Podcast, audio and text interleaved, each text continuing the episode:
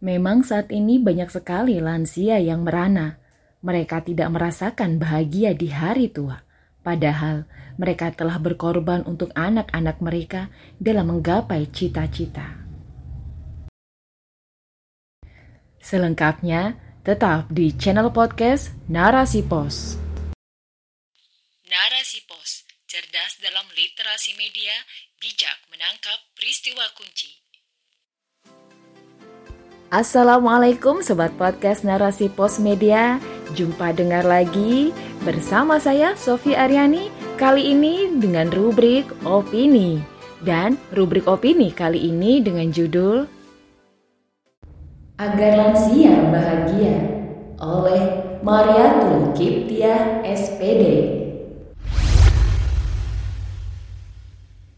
Dahulu mungkin kita berdaya memaculi bumi dan menoreh semesta, menjadi pribadi beradab dan berkarisma.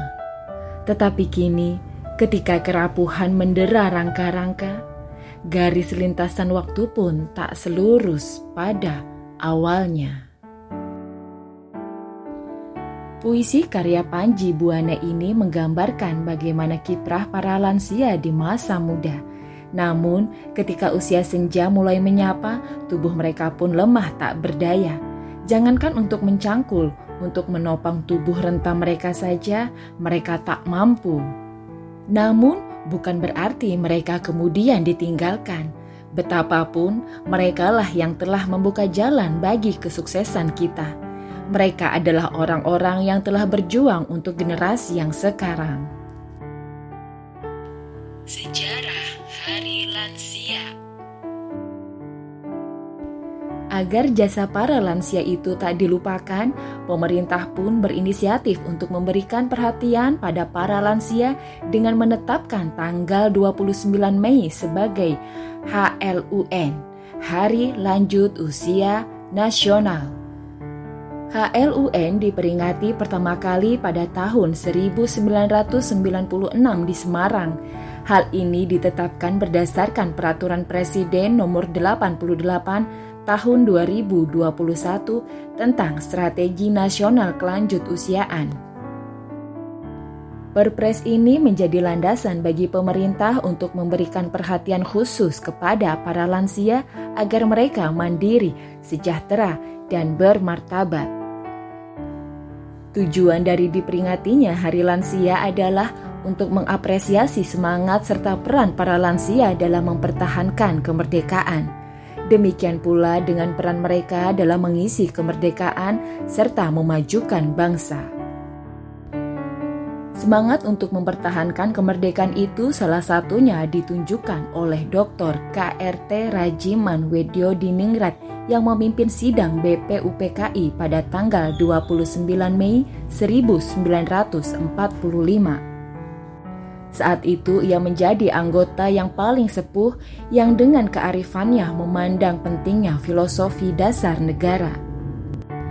Peringatan HLUN tahun ini diadakan di Kabupaten Tasikmalaya. Ada banyak kegiatan yang dilakukan dalam memperingati HLUN tahun ini. Kegiatan-kegiatan itu adalah layanan kesehatan, renovasi rumah lansia, operasi katarak, pemberian bantuan kursi roda, kacamata, alat bantu dengar, serta tongkat pintar, bantuan sembako, obat-obatan, dan sebagainya. Detik.com 27 Mei 2022 dalam HLUN ke-26 tahun ini, tema yang diangkat adalah Lansia Sehat, Indonesia Kuat. Tema ini diangkat karena lansia cenderung mengalami penurunan kualitas kesehatan. Hal ini dapat terjadi karena faktor alamiah maupun penyakit yang mereka derita. Dengan meningkatkan layanan kesehatan bagi lansia, diharapkan akan memperbaiki kualitas kesehatan mereka. Dengan demikian, akan meningkatkan angka harapan hidup mereka Peningkatan layanan kesehatan ini ditandai dengan kemudahan dalam mengakses sarana dan prasarana kesehatan, peningkatan asupan gizi, serta berkurangnya angka kesakitan. Di samping itu, pada umumnya lansia merupakan kelompok tidak produktif. Mereka tidak lagi bekerja sehingga tidak mampu membiayai hidup mereka. Karena itu, mereka pun bergantung kepada anaknya atau orang yang lebih muda.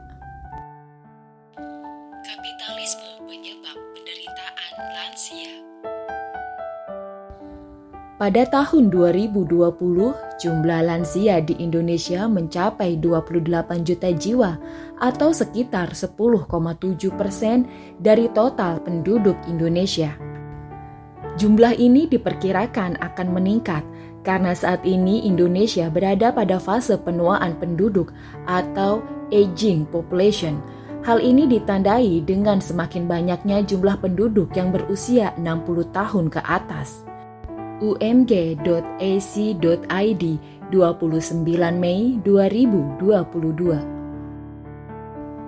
pada tahun 2024, Badan Pusat Statistik memprediksi jumlah lansia di Indonesia akan meningkat menjadi 20 persen. Kemudian pada tahun 2050 diperkirakan mencapai 25 persen.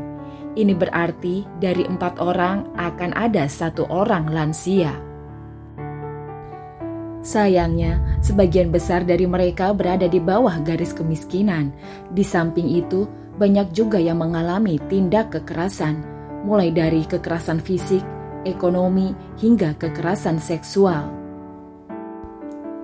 Data SPHNP atau Survei Pengalaman Hidup Nasional Perempuan menunjukkan bahwa pada tahun 2016 perempuan yang berusia 50 sampai 64 tahun yang mengalami kekerasan ekonomi sebesar 17,25 persen sedangkan yang mengalami kekerasan seksual mencapai 24,43 persen.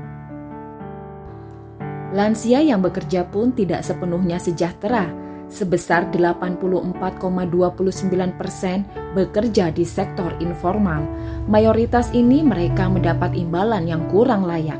Mereka juga kurang mendapat perlindungan sosial dan tidak terpenuhi hak-hak mereka sebagai pekerja blog.jangkau.id 23 Oktober 2021. Memang saat ini banyak sekali lansia yang merana. Mereka tidak merasakan kebahagiaan di hari tua, padahal mereka telah berkorban untuk anak-anak mereka dalam menggapai cita-cita. Rendahnya kesejahteraan lansia ini tidak terlepas dari sistem yang diterapkan saat ini.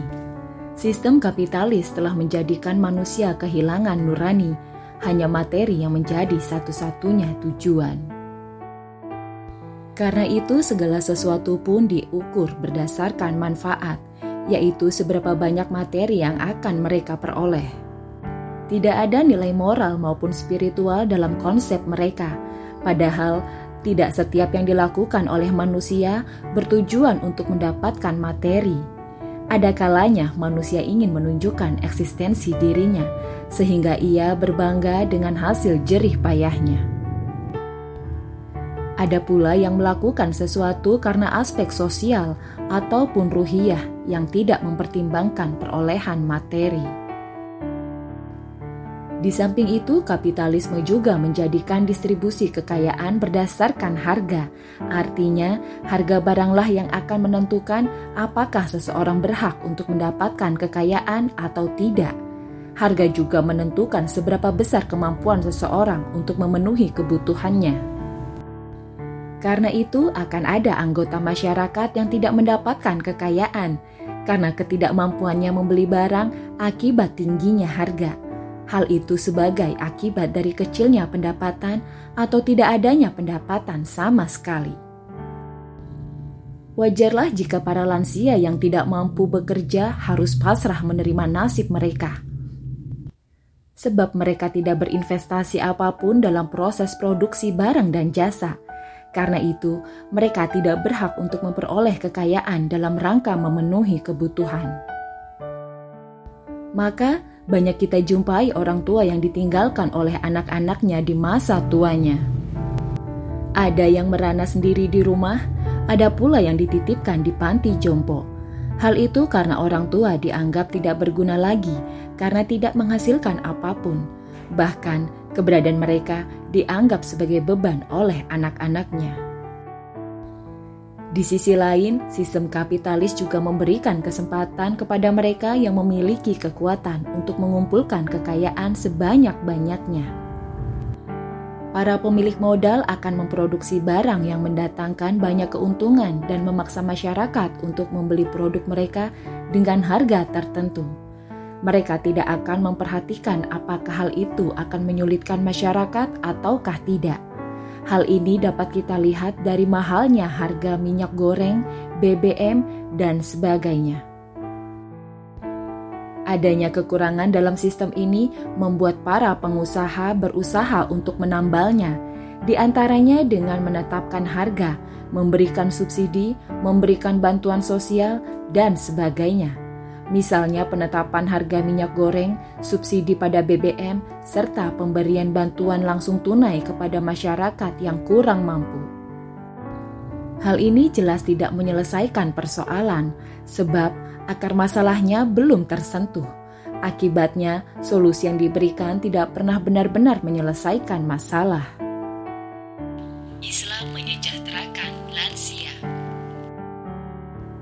Islam mewajibkan kita untuk memenuhi hak-hak para lanjut usia. Hal ini tidak terbatas pada lansia di keluarga kita, tetapi juga semua lansia, baik mereka termasuk keluarga atau bukan ada beberapa kewajiban kita terhadap mereka, yaitu: pertama, menghormati dan memuliakan mereka. Rasulullah Shallallahu Alaihi Wasallam bersabda dalam hadis riwayat Imam Ahmad dan Tirmizi, sesungguhnya termasuk pengagungan terhadap Allah adalah memuliakan orang-orang lanjut usia yang muslim.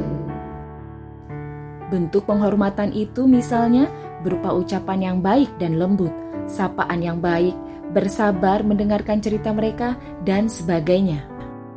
Kedua, mengucapkan salam terlebih dahulu atau mendahulukan mereka. Ketiga, memperhatikan kondisi kesehatan dan merawat mereka. Semakin tua seseorang akan semakin lemah kondisi tubuhnya.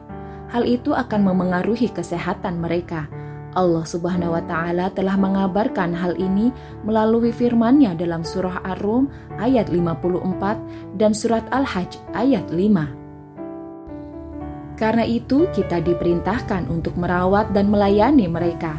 Tanpa mereka kita tidak akan pernah lahir ke dunia. Tanpa mereka pula kita tidak akan berarti apa-apa. Jasa mereka, terutama ibu, tidak akan pernah mampu kita balas meskipun kita telah merawat mereka di hari tua. Karena itu dalam surat Luqman ayat 14 Allah Subhanahu wa taala memerintahkan kepada kita untuk berbuat baik kepada orang tua. Termasuk dalam hal ini adalah memberi nafkah kepada orang tua yang tidak mampu lagi untuk bekerja. Keempat, mendoakan dan memohonkan ampun untuk mereka. Ini adalah kewajiban individu terhadap para orang tua yang telah ditetapkan oleh Islam. Kewajiban ini tidak akan dilaksanakan dengan baik jika tidak didukung oleh negara. Misalnya, kewajiban merawat orang tua tidak akan terlaksana jika si anak tidak memiliki pekerjaan. Demikian pula jika fasilitas kesehatan tidak memadai. Karena itu, kewajiban negaralah untuk menyediakan lapangan pekerjaan bagi mereka yang harus menanggung nafkah. Jika ternyata mereka yang berkewajiban tidak mampu menafkahi orang tua, maka negara yang harus menanggung nafkahnya. Dana untuk itu dapat diambilkan dari Baitul Mal. Demikian pula, negara harus memberikan layanan kesehatan yang lengkap dan gratis Layanan kesehatan yang lengkap akan memudahkan anak-anak dalam merawat orang tua mereka. Di samping itu, sarana dan prasarana kesehatan itu harus mudah dijangkau oleh masyarakat. Demikianlah Islam telah mengatur berbagai hal agar para lansia dapat hidup bahagia. Dengan dijalankannya hukum syara yang berkaitan dengan ini akan membahagiakan orang tua tidaklah sesulit yang dilakukan seperti saat ini. Dengan demikian, negara akan siap menghadapi aging population. Pada saat yang sama, para lansia akan berbahagia menikmati hari tua mereka. Wallahu a'lam bisawab.